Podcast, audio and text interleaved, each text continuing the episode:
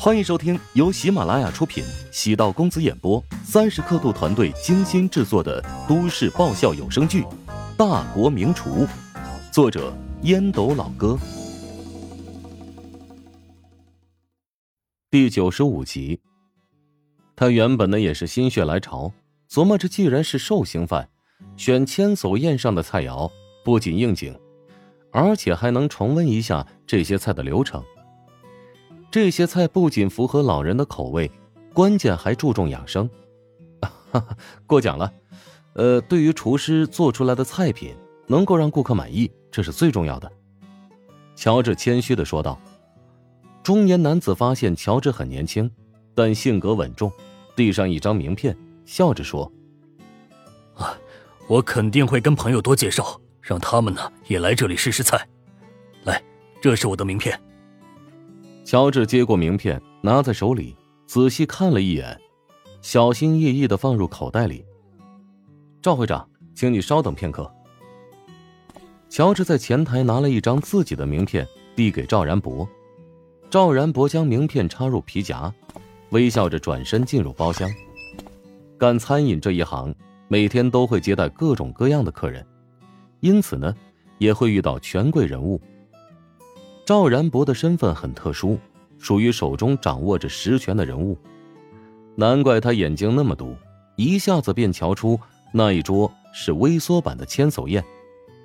这千叟宴啊，最早始于康熙，盛于乾隆时期，是清宫中的规模最大、与宴者最多的盛大皇家御宴，在清代共举办过四次。现在地方上。为传扬敬老爱老的优秀传统，也以不同的形式组织千叟宴，菜品多不固定，根据当地的饮食风俗有关。乔治做的这道千叟宴脱胎于乾隆时期的千叟宴，味道更正宗，有皇家御宴的感觉。赵然博能瞧出不同之处，与他的身份和阅历紧密相关。乔治将名片放在前台抽屉一号盒子里。晚点呢，丁婵会将名片上的信息统计到相应的表格里。表格区分为好几类，不同级别的人会放到不同的表格里。倒不是乔治市侩，想要经营好一家餐馆，必须要维护好顾客的资料。赵然博对乔治的印象深刻，没想到食堂的老板和主厨。竟然是同一个人。关键，乔治的年龄看上去三十岁不到，处人与事、待人接物极为老练。看到自己的名片那一刹那，他的表情和眼神都没有丝毫变化，没有任何惊喜或者失措，让人意外。赵然博见多识广，这个老板很了不得。赵然博转身进入包厢，只见父亲又在吃上了。旁边的人在劝他少吃一点，寿星老顿时发怒了：“哎呀，我都这把年纪了，能吃上一顿可口的饭菜，多么不容易啊！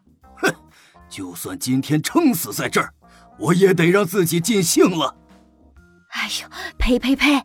这么好的日子，怎么能说这种丧气话？赶紧呸掉！旁边的中年女子赶紧说道。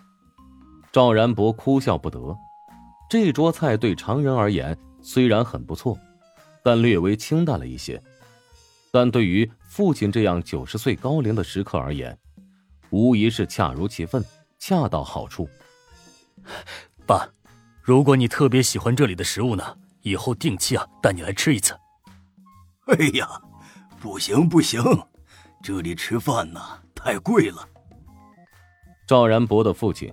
骨子里勤俭节约的精神深入骨髓，哪能经常来吃啊？赵然博哭笑不得。食堂的价格虽然贵了一些，但比起自己经常参加的饭局，动辄超过两三万，却划算多了。既然老爷子这么想吃，赵然博也就没让亲戚去拦着。他私下专门预约了医生，等餐后给老人检查一下身体。其实呢，赵然博也多虑了。历史上出现被饿死的人很多，但被撑死的实在是少数。嗯，不行了，不行了，实在吃不下了，到嗓子眼了。寿星老打了两个饱嗝，终于选择放弃。这剩下的菜呀，不要浪费啊，打包回去。赵然博微微一怔，像他这样的人物，哪能真的打包啊？那样不是有损颜面吗？赵然博连忙喊来服务员，询问能否重新下单，让他们带回去。结果得到的却是拒绝。倒不是有钱不赚，而是食堂采取预约制。食材都是当日供应。赵然博咬了咬牙，低声说道：“哎，打包。”服务员早已习惯，面带微笑的说：“好的，等结束的时候再通知我们。”赵然博坐在位置上，给朋友发了一条信息：“谢谢你推荐的地方，适合家宴，感觉特别温暖。”哈哈哈，客气了。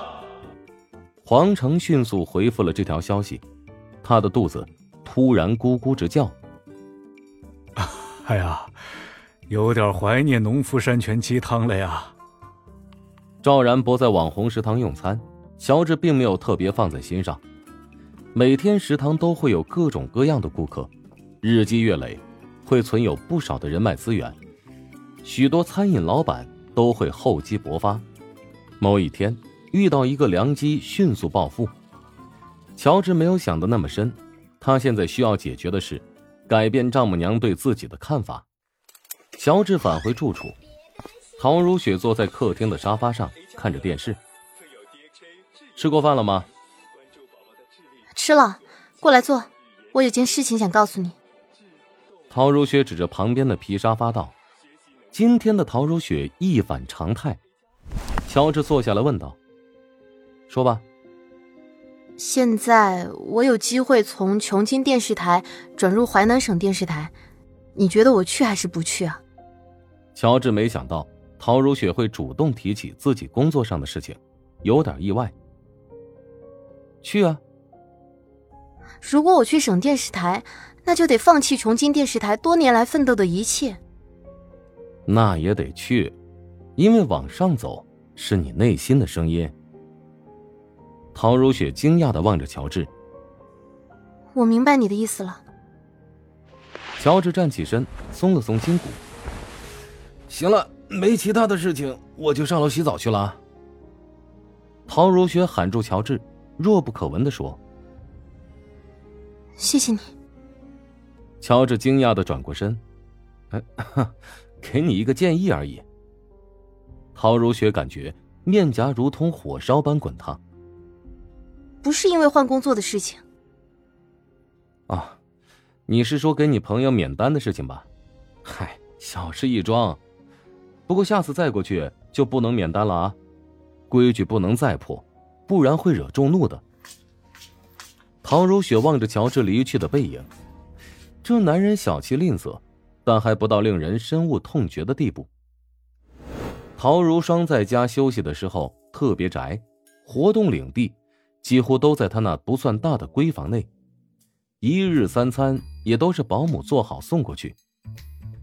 陶如霜又昏昏沉沉的睡了一天，现在准备出门，打算带着小米去宠物店洗澡。宠物店位于高档复式小区，顾客都是附近的住户。陶如霜很喜欢附近的小区，琢磨着有钱在这里购置一套，倒不是为了住，而是为了投资。当网红模特的时候，虽然赚的也不少，但和明星赚的相比，还是欠缺不少。涂辉是一个形象不错的老板，身材在一米八零左右，脸上总带着微笑。他和每个顾客的关系都不错。见到陶如霜推门而入，涂辉眼睛一亮：“好久没见到你的小米来洗澡了。”涂辉从陶如霜怀中接过小米。轻轻的抚摸着她的皮毛，小米很温顺的舔了舔涂辉的手背。陶如霜解释道：“哦，最近这段时间工作很忙，所以让其他人照顾他。”涂辉开始准备给小米洗澡，用余光瞄了一眼陶如霜。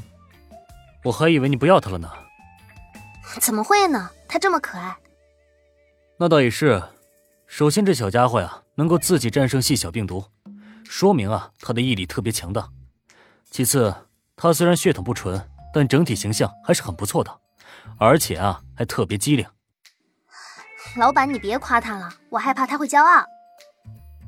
陶如霜刚说完，小米汪汪叫了两声，感觉像是在回应涂灰。两人不约而同的笑了起来。本集播讲完毕，感谢您的收听。如果喜欢本书，请订阅并关注主播。喜马拉雅铁三角将为你带来更多精彩内容。